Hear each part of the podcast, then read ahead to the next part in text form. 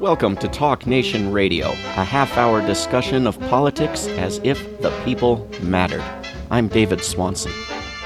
It is my great pleasure to welcome to Talk Nation Radio this week Sarah Williams Goldhagen. She is a contributing editor at Architectural Record and served as the architecture critic at The New Republic from 2005 to 2013.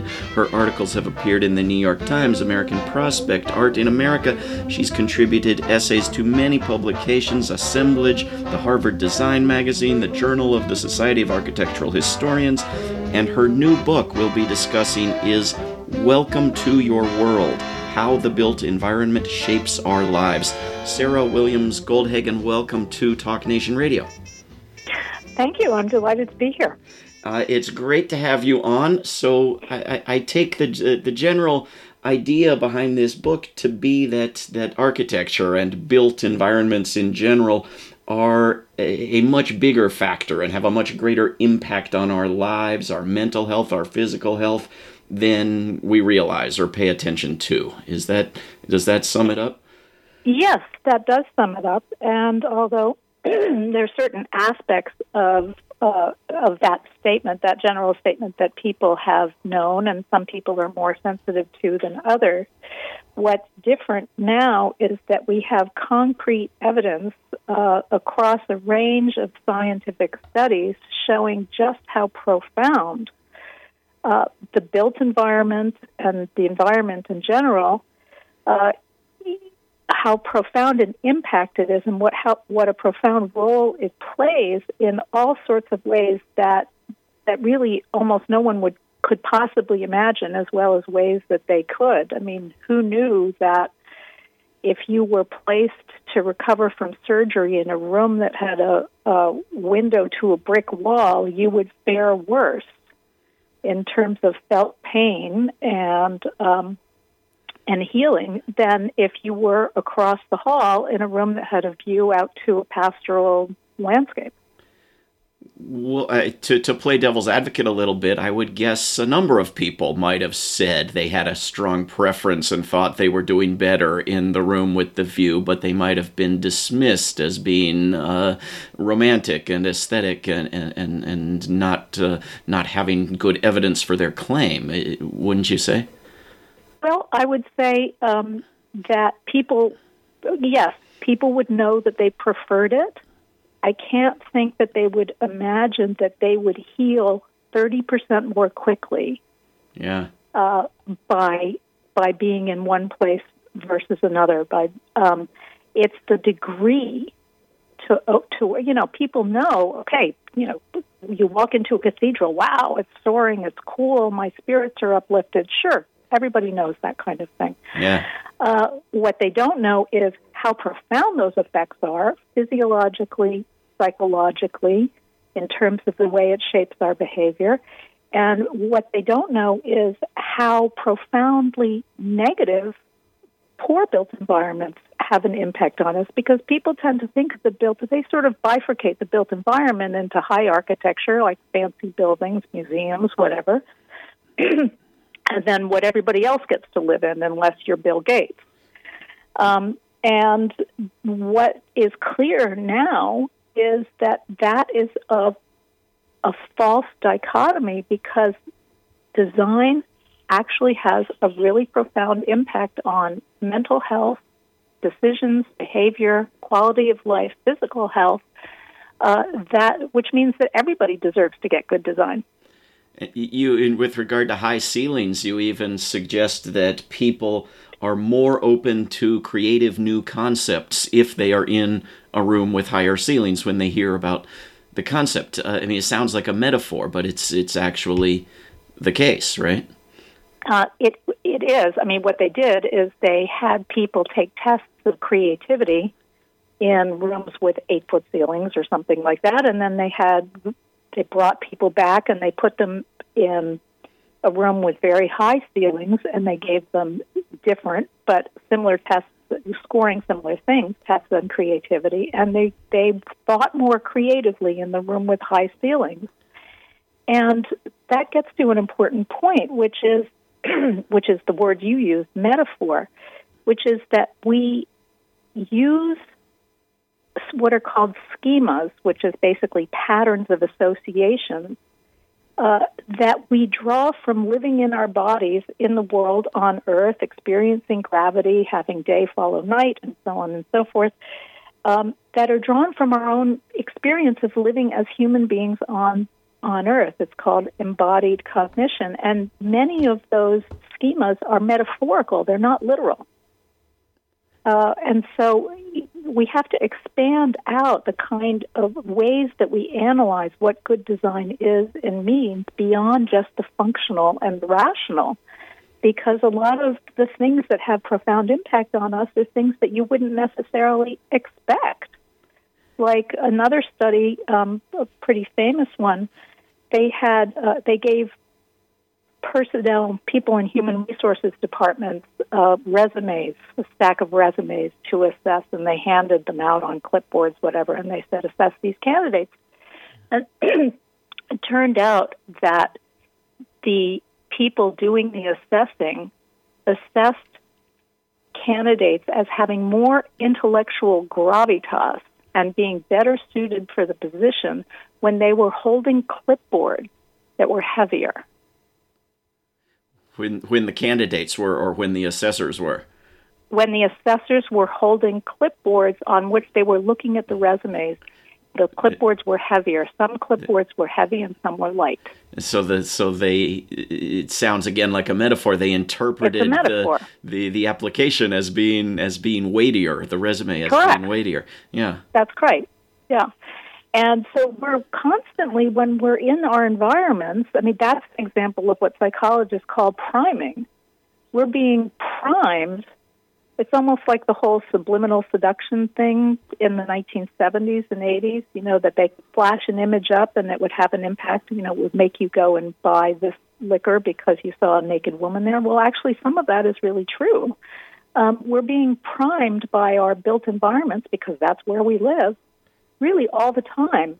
So the question is, um, what are we priming people to? How are we priming them to act and to communicate with one another, and so on and so forth? So there's the psychological component of this, and there's also the physiological component of this, which is what I started out talking about with, um, you know, healing from surgery and so on. And there's a lot of studies about that yeah. regarding exposure to nature, exposure to natural light, exposure to different kinds of natural light, and so on and so forth. Yeah, you talk about light, color, form, uh, sound, mm-hmm. and smell, and texture, temperatures, uh, all these factors as actually impacting mental and physical and childhood development and intelligence yep. and life expectancy. Uh, I mean, that's give, give us some more examples and, and what we might be doing uh, differently uh, with this knowledge. Well, child development is is a good example because it one it's one that tugs at people's hearts a lot, and um, and it's really important, right? I mean, everybody wants children to develop well. That's why we want better schools rather than worse schools for our children, and, and so on and so forth. So there was a study in the UK done, uh, which was sort of a long term study of some 2,000, I think, students in 57 different classrooms, but the curriculum that they were being taught and the basic level of teaching ability of the teachers was the same, and it was also controlled for socioeconomic status. Yeah. And uh, but these 57 classrooms were scored on six or eight or whatever dimensions of design, including color, uh, fostering creativity, flexibility, natural light, and so on and so forth. They followed students for two years, and by the end of two years, they found that the students in the best designed classroom were nearly a full year ahead academically from the students in the worst design classroom. Yeah, it's remarkable. And and how were the designs different? Uh, they fostered creativity. They were flexible, so you could rearrange seating for various different kinds of educational activities. They had much more natural light. They had access to the outdoors. Uh, I don't remember what the other one, the color, the a use of color. You know, color is very complicated, but color, and and it is to some extent culturally determined. But there, we know physiologically that humans respond to certain colors in certain ways, and that's cross cultural. And this is that's just one little piece of knowledge. It's kind of obvious that we should be paying attention to this and really using it. And I think that the reason that people haven't in the past, I mean, some people intuit it, but again, you know, it's sort of a discretion or uh, doing using these kinds of things has always been seen as discretionary. Yeah. Uh, well, you can do it, but you know, only if you can pay for it and all this kind of stuff. It's not discretionary. It's critical. It's it's central. Uh, Sarah Goldhagen, uh, your book is called "Welcome to Your World: How the Built Environment Shapes Our Lives." You do take on this this argument in the book, but what about the argument that uh, boring boxes are just cheaper to make, and that we're up against problems of concentration of wealth and population explosion uh, that can't really be addressed by good design? There's an easy answer to that, uh, and it's sort of a quip, but uh, and so I'll say it as a quip and then I'll explain it. But the quip is it's just as expensive to design a bad building as a good building. Um, and the explanation, which is actually much more precise, is that at any level of investment, you can get a better design or a worse design. But you have to have you have to help people to understand that design is important in the first place. And you have to give them all the information that is in fact out there and is growing every day about what kinds of aspects of design really have an effect on people uh, in order to help them figure out what they want to do. So right now, big boxes are cheaper, but you know you can do an awful lot uh, with a big box design if you just hire someone who knows how to think these things through and who knows what the right priorities should be for the built environment because buildings, you know, um, here I'm talking about buildings, but also landscapes. Once they're put in the ground, they're there for a really long time. They're not just there for the people who paid for them. They're not just there for the people who designed them. They're for everybody. People walk by them. They walk through them. They change ownership. They change. Uh, they change functions. Yeah. And so these are. This is really important. It's not just you know buying a nicer jacket versus buying a functional one. It, it seems like it just, and they go on for generations it, a lot of things are designed, right? I mean, it seems like the average normal priced automobile is beautifully sculpted with curves and angles. And so, I mean, if you could blow it up to the size of the building, I'd like to live in most yeah. cars, right? But, but, I love that. But somehow people buy the people who buy cars need that to be willing to buy mm-hmm. the car, but the people who buy buildings don't. They're happy with, with ugly buildings. Um, they're happy with ugly buildings because buildings are if you think about the way that most people think of buildings or you know any kind of landscapes because I talk about urban design and landscapes and buildings all of them. Sure. Um, most people think of the environments that they inhabit as kind of stage set sort of neutral spaces and what's important is what's going on on that stage which is your life you're changing your kid's diaper, you're arguing with your wife, whatever, you know, you're uh, writing the next great American novel, and so on. And that's what you're engaged in. You're not really, people aren't really focused on their environments very much. And we have to shift that. Instead of take the metaphor of the stage set, instead of the stage set, what our built environments are, are our habitat. And they, pro- just as an animal's habitat will profoundly shape how that animal does, how it fares, how it evolves, and so on. These are our habitats. Yeah. the uh, the other hurdle that you take on in the book, or one of them, is that you describe people having a preference for the familiar that can mm-hmm. override a preference for what you say is demonstrably actually better and healthier and more enjoyable. How does yep. Uh, so people can become accustomed to a, an ugly habitat and develop a preference for it? Sure. I mean, let's. Uh, uh kind of a straightforward example is um, let's say you grew up in um, Levittown. Yeah. Uh, you know, where it, they, they're small, these are tiny houses, they're not very well designed, they're kind of, they're not very well put together, and they all look the same, right? But you grow up there. And so day after day, you had relations with your mother there, relations with your father, with your friends, you made friends, you went to school, and so on and so forth. You know, those memories become very deeply embedded and very and are constitutive of part of who you are and who you identify yourself as being. And so when you think about what you want, people like things that are familiar. And this is one of the great contributions of the research that uh, Daniel Kahneman and Amos Tversky did in behavioral economics.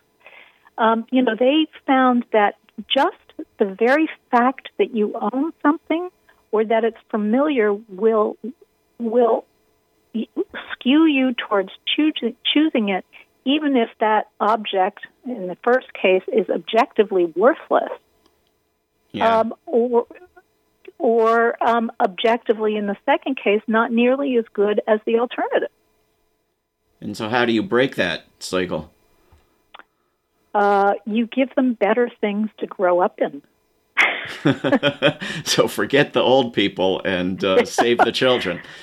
Well, you know, it's uh, it's an interesting problem. That um, yes, save the children is basically my uh, that's part of my message. You know, as I was working on this book, I moved from a kind of very leafy, nice suburb outside of Boston, Newton, Massachusetts, yeah.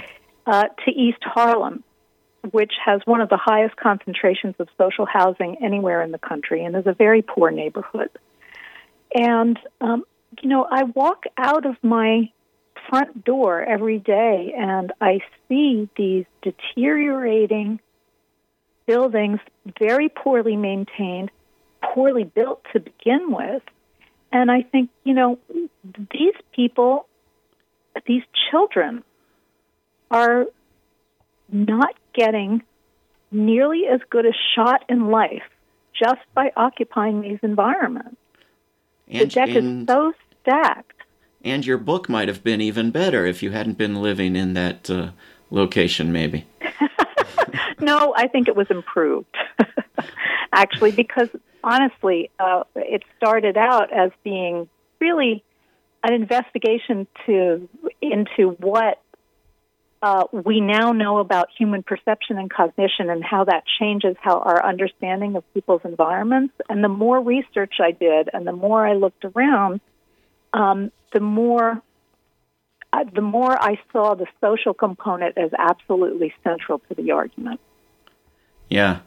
So so let me ask a question as a as a non-scientist uh, luddite uh, who knows very little about neuroscience. Um, Why should you?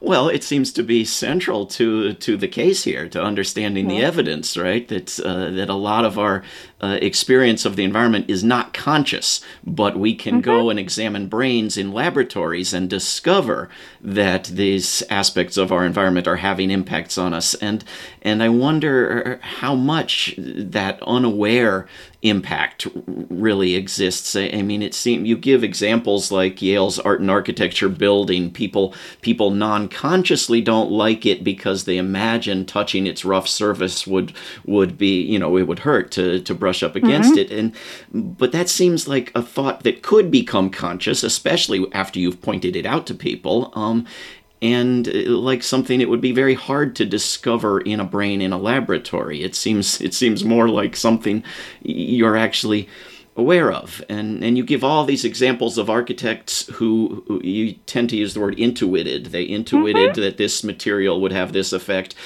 prior to the existence of neuroscience you know so mm-hmm. is it is it really things that we're unaware of or things that some people are somewhat unaware of what what are we dealing with here Okay, these are all, these are great questions. Um, let me go through them one by one. Um, the reason in the book I use the word, and I explain this, I use the word non-conscious.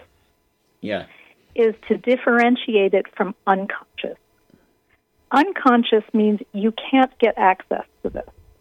Like the fact that our heart is beating is, is, we're not conscious of that. I mean, we can sort of become conscious of it, but let's actually that's a bad example. But let's take different examples.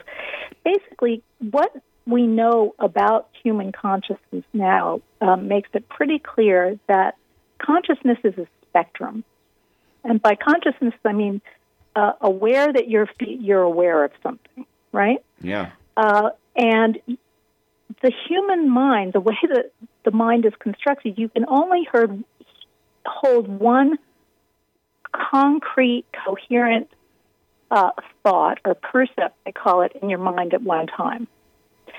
Um, but there's all this other stuff going on that is under, underneath, if you want to say it that way, underneath that one thought. The thought being, I got to go change the laundry and put it in the dryer, okay, or something, you know, whatever. Yeah. Um, with all the other stuff, or with a lot of that other stuff that you're not really consciously thinking about, you could think about it. So it's just a matter of where you direct your attention and um, to the kind what value you place on these things that are you know we're always in under cognitive assault. There's so much sensory stimulation every minute we live. Yeah. Um, and so it's not that it's uh, that we cannot be conscious of these things it's that most people aren't most of the time um, and so if they focus on it, and they, you know, you might think, I don't like the A&A building at Yale by Paul Rudolph because it has this concrete aggregate that's very stony, and if you rub up against it, it's going to hurt you. You could think all of that, or you could just say, what an ugly building. Yeah. And move on. Because that's what most people would do. They're not thinking about the building, they're thinking about their life. So that's part of the answer. The second part of the answer is that um, is, is why the use of cognitive neuroscience. Two things. One, I used a lot of cognitive neuroscience and I used a lot of environmental psychology. So it was two different fields um, that I was really, I looked at other fields as well, but those were two of the principal ones. And um, yeah, it's not really very relevant that they've located the place in the brain where uh, we we the neurons in the brain that we use for spatial navigation, which are called grid cells. Uh, uh, I agree with you about that. Yeah. That's not that important. What is important about this information, particularly from cognitive neuroscience, is that it used to be that uh, okay, you mentioned two architects that I whose works I discuss. One is Alvar Aalto, the other is um, Frank Lloyd Wright, I think. Yeah. And I say that they intuited things. So up until now, throughout all of history, there were people who, of course, intuited that you know if you look at a surface texture, you it actually makes you sort of feel like you want to touch it or not touch it. Okay, yeah. but that was one theory and one approach of doing design in the built environment, among a whole slew of other theories and approaches. So I happen to mention in my book the people who were intuiting these things. Richard Neutra is another one, okay? There were a lot of people who weren't doing it. And that's because they were under different ideas. They were interested in mass production. They thought that, um, you know, there was a theory, for example, in Germany in the 1920s that buildings should look as identical to one another as possible because modern man moved a lot. And therefore, you would want he would want to go to places that looked exactly the same in Munich as the one he's moving to in Heidelberg. Yes. And you know what? So what my book shows is that there's a certain line of architectural thinking and design thinking, and that wins out, and we have the evidence for it. And should part of getting to a world of better design and where everything mm-hmm. is well designed uh, be making ourselves more aware and making others more aware of yeah. uh, the world around them and becoming much more conscious? Yeah, absolutely. Yeah. I mean, it's sort of like here's an analogy. You know, I don't know how old you are. I'm 50, 58 years old. So when I was growing up, we we didn't really think about what we ate. We just ate, right? You know, it was like food, you you felt hungry, then you ate something, you got away. So then there was this whole revolution in food, and suddenly we think we have to eat healthy, lots of vegetables. Food has become much more important in terms of what we eat, how we eat it, when we eat it, and so on and so forth, than it was when, certainly when I and my husband were growing up as kids. Yeah. Um, I'm calling for the same kind of revolution here about the built environment. Yeah, I, I it, it's a powerful case that uh, that you make in the book. Um, we we've got just a couple of minutes left. I wonder, mm-hmm. uh, to, you know, my my favorite thing with books that that I like is to is to find the things I want to argue with. So it, you you predict you predict that by 2050 we're going to have another almost two and a half billion people needing mm-hmm. new spaces built for them to live and work in. I, I can't imagine any design so good uh, that that that that's going to be you know survivable. Uh, you know that, that that our that our ecosystem, that our climate. I mean, how can we plan for such a world? Uh, how can this planet even uh, possibly support such a world? Look, I'm all with you. That obviously that's too many people. It's going to be crushing and so on and so forth. But it's a little like saying, you know, climate change is so important. Um, why aren't you thinking about climate change? Well, a lot of things are important. Yes. Um, but the built environment is also important, and and I show why. Uh, that's the first answer to your question. The second is that there are a number of people who are breaking down um, the dimensions of design in um, in such a way you can make these. I mean, they're going to be built anyway. That was my point in the book. This building is going to happen. You can do it better or you can do it worse. Right. And here are the consequences of doing it worse, and here are the consequences of doing it better. What do you want to do? Um, and even in very large scale buildings, there are people who are beginning to study and look at how you can make these, you know, these residential buildings in these unimaginably large megalopolises in Asia, for example, have offer the kind of humanistic dimensions that people need when they live in habitat. I think uh, it's. Like, I, am afraid we're we're out of time. Okay, I wish good. we could go on for hours, but the book is a wonderful place to start. If we're going to have Thank a you. movement to to have a better designed world, welcome to your world: How the Built Environment Shapes Our Lives by Sarah Williams Goldhagen. Sarah, thank you very much for coming on Talk Nation Radio. David, it was my pleasure. This is Talk Nation Radio. I'm David Swanson. Take action at rootsaction.org. Help end war at worldbeyondwar.org. All past shows can be heard at davidswanson.org. Talk Nation Radio is produced in Charlottesville, Virginia, and syndicated by Pacifica Network. If you are listening to a nonprofit station, please support that station. Talk Nation Radio is funded by contributors at davidswanson.org. There is no way to peace. Peace is the way. Until next time.